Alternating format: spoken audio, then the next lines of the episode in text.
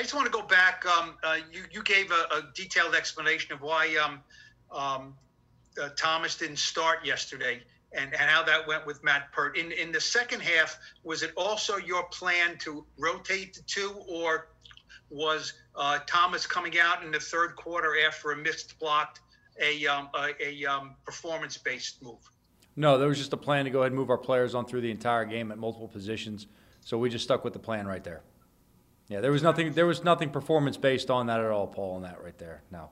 So again, I stress again with Andrew. Obviously, this is something the guy made a mistake on a uh, team policy. Again, I like to stress this guy's a great dude in the building. Uh, we love Andrew.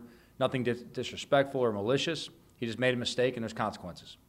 So the second half, the plan was to rotate him just the same as you did in the first half. Yeah, Mark had him on a rotation. He kind of just stuck with you know the number of series that were going in and out at that point right there. Okay, thanks. Yeah. Lombardo. Hey, Joe. How's it going, man? Good, Matt. What's going on, man? Hey, um, just curious. I know you guys didn't practice today, but how uh, how much closer is Sterling Shepard being ready? I know it's a quick turnaround to Thursday night, but um, how much closer are you to having him back on the field? Yeah, I think we're a little bit closer than we were last week. Obviously, he didn't make it to the game. He worked with the trainers today. Uh, I'm going a lot right now off the information they've given me uh, from today's workout. We are in staff meetings when he was out there on the field doing some of his rehab stuff. So being a walkthrough week for us, we'll have to go really based on what the trainers tell us. We'll have to go ahead and look at him. You know, we'll see. This could go up to a pregame workout. We're not sure.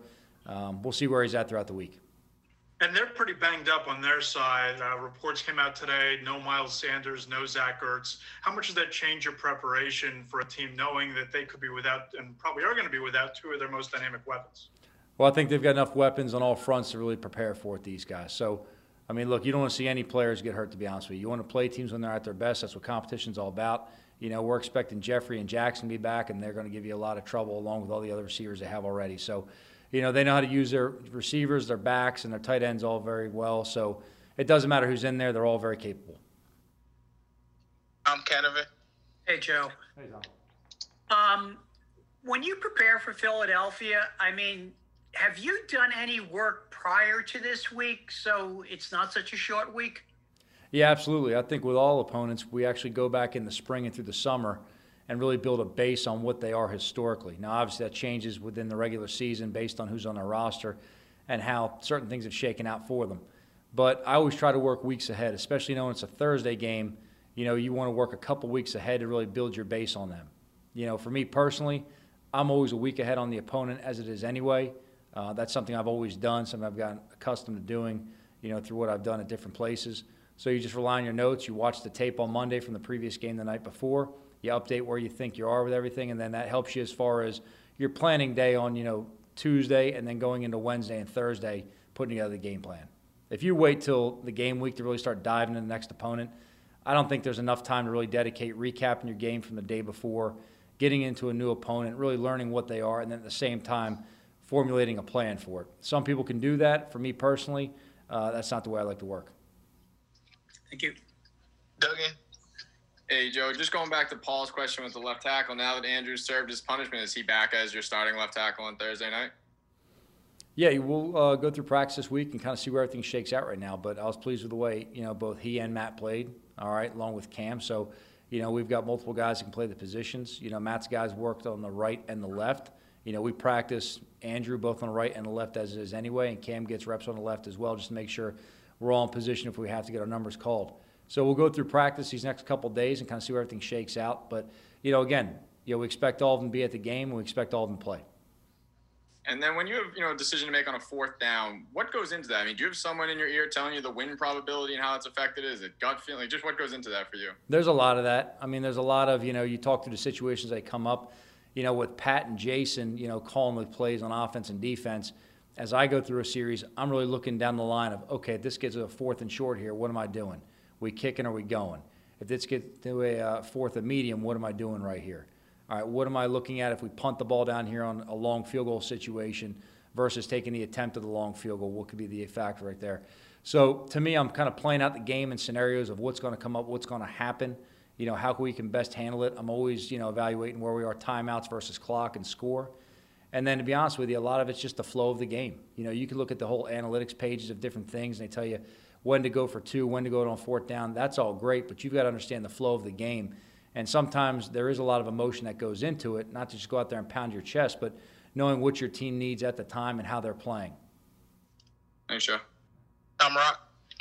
I was actually going to ask about that a little bit too, Joe. Does does facing an opposing coach who you know is going to be aggressive, like Ron was, make you a little bit more conservative, like you seemed to be yesterday? Yeah, I wouldn't necessarily say you know conservative different things. Need to play the strength of your team and the flow of the game and, and what you have confidence in. While sometimes you may say it's conservative not to go for it on fourth down, a lot of times it's aggressive to say we're going to trust our defense, go out there and do the job. So we're going to have faith in our team. We prepare in all three phases. You know, that being said, you always have to consider how the other coach calls the game. You know, when Ron had the ball and they were driving with about five minutes left in the game, you start looking in terms of they're going to treat this like it's a two minute situation. You start kind of putting it through your mind and talking to the offense like, okay, guys, let's be ready. We've got a couple timeouts. Let's get ready to start working on two minute, talking to our players, thinking about what calls we may want to make. If I have to burn a timeout here, guys, think about how that may change our calls with only one timeout. So we talk ahead on the situations on the series to make sure everyone's on the same page. But you have to understand how the other coach calls it. Ron being a good example because he's been very aggressive throughout his career. Is this going to be a guy who's going to go for it at midfield? Is this going to be a fake situation? That's how Tom and T Mac, you know, really do a good job getting the guys prepped and ready in the situation of the game, being alert for the gimmicks and the gadgets, make them up in the kicking game to try to extend drives. So, you know, for us, we try to go ahead and apply, you know, all the principles of all the phases, but the opponent is always the biggest factor in the decisions you make. You know, so whether you're going for on fourth down, it's who are you playing, how are they playing, and how are you playing against them. And then I also I also want to ask you. I know you love talking about yourself, but you you know going back to Philly this week. Um, what, what are your thoughts? What are your emotions there? I'll probably wear a helmet too because my in-laws are already buying batteries. So, you know, it's it's to be honest with you, it's it's not my first time going back to Philly as an opposing coach. Um, it's a great city. It's got great passionate fans. It's an excellent team. It's obviously a great rivalry. I grew up watching these games they were always, you know, tough games, blue collar type games when the Eagles and the Giants played when I was growing up watching the games. Um, again, you're so focused on the opponent, the emotion doesn't really get tied into it. We just know we've got a heck of a team we got to match up against. Pat Leonard. Uh, Joe, specific to the fourth down decision, why punt on fourth and two from the 38 there, or, or you know, take the delay of game there? We're taking a delay of game in that situation right there. Yeah, to like I, you intentionally take it to then punt, but I'm saying like why not go for that there? Yeah, again, Pat, at that point right there, I had a lot of confidence in our defense. You know, hey, look, we put the offense out there. Sometimes it looks like it's intentional. Sometimes it may be. Sometimes it might not be. We've got a lot of situational calls and different things we work at all times.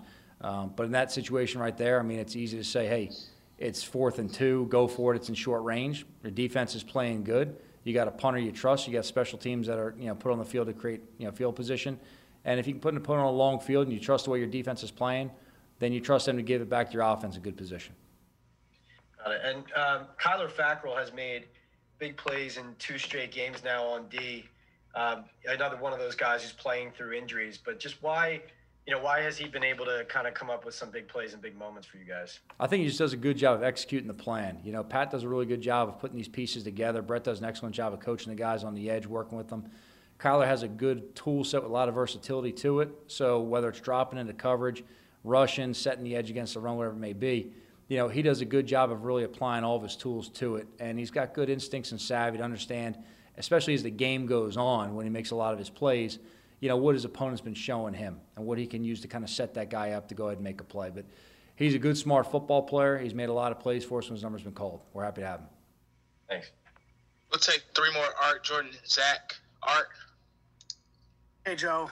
Uh, was I know obviously you talked about the preparation weeks in advance for opponents that you do and maybe the coaches do. I'm curious defensively, especially when you want to be week to week with the game plan. Mm-hmm there a hesitancy uh, with the players to know that you don't want to change too much and go with a blank slate on a week where you play on a Thursday night as opposed to maybe a regular week? Do you do you guys talk about that and you know shift maybe what you would do philosophically based on the time you actually have? No, you know what? We always think about that art, but really the way we teach in the beginning is what sets us up for situations like this on a short week. Because whether it's a Thursday night game or a halftime adjustment, which we had to make plenty of them yesterday with some personnel changes in the game due to injury, the guys have to understand the concepts of what you're trying to do. So when you start teaching on the front end in training camp and back in the spring, you want to make sure that all the players understand the concepts of what you're trying to doing. So it's a certain type of coverage. Okay, well, what are the elements of the coverage? All right, it's a certain type of man coverage. What's the leverage you have to win? It's a certain kind of rush. What are the details of the rush we have to execute? And then you just plug people in different spots, and they understand that when they're in that spot that that concept applies to, they know how to play it. So we make sure that when we drill our players and we teach them, everyone's learning how to play deep field technique. Everyone's learning how to play a hard flat technique. Everyone's learning how to play curl, curl flat or you know the seam curl or the middle run through. Everyone's learning how to set an edge in the run game. Everyone's learning how to blitz the A and the B gap, and everyone's learning how to work a stunt game and a twist coming off the edge. So we make sure we put all of our guys through all the exercises of it so that when it comes up for them, it's not new. It may seem more new to the opponent, but for us, it's something we've been teaching from day one. And just the the follow up on the tackle situation, do you see any advantage for switching guys mid game, series to series against the defense and what maybe the defense is prepared for? You know, the difference you got Thomas versus a Peart at left tackle. I think the biggest emphasis is it's just important for us to play as many of our guys as possible, especially these young guys who need to gain the experience and can only really improve by being on the field and working. Matt's a guy who's shown a lot of improvement in the way he works in practice. We've seen it from the team periods, the individual one-on-one pass rush periods. He's shown progress in the games and the action he's seen. Uh, Andrew's been doing a good job for us as well. So to me, it's just important to get guys involved and let them play and learn. Thanks, Joe. Jordan. To build off that for one second, then I have a much lighter question. Uh, how much did Matt Peart earn the opportunity to play more from what he did yesterday? Yeah, I think he did a good enough job. I have confidence put him on the field. Uh, I have confidence in Andrew. I have confidence in Cam. I have confidence in all our offensive linemen. So, has he earned the right to be on the field and contribute? Absolutely. That's why he's going to be at the games for us. Um, but everybody on our roster and practice squads earned the right to be here, Jordan, and we have confidence we'll play any of them anytime. And uh, I mean, you grew up in Philadelphia, very provincial city. We know that. I'm just curious, what do you think your friends and your even your mom would have said to you? Say, hey, I'm gonna, I'm going to be the coach of the New York Giants. When I was younger? Yeah. I don't know, man. I don't know. Go get them. Yeah. Look, my, my brother. Look, my brother walked around in an LT jersey his entire life. Just, I think, mostly to you know, make us mad, you know, because we're all rooting for the Eagles. But you know, hey, eventually you get used to seeing it and you understand why he was wearing it. All right, last question here, Zach. Hey Joe, um, you guys had uh, Ryan Lewis following following uh, Terry McLaurin around for a little bit. I was just curious the thought process there and how you thought he held up. I, I don't think he gave up a catch yesterday. No, I thought Ryan's been playing well for us. He's definitely a guy made a lot of progress for us. Um, you know, we've been familiar with Ryan for some time, had experience with him in the past. He's definitely a guy who's really, you know, improved over the course of his career. Um, I got a lot of confidence Ryan on the field. He's a tough dude now. Um, but he definitely rose up to competition. I mean, look, McLaurin's a heck of a receiver now. I mean, this guy's explosive as can be.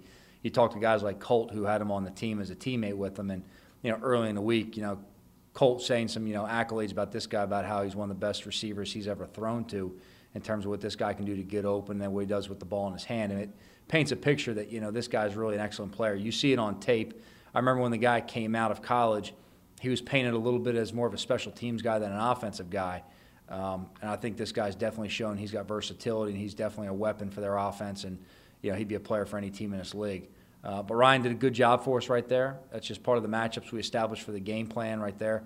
And then uh, later in the later in the game, it was changed up for different reasons. But uh, I thought Ryan did a good job for us yesterday.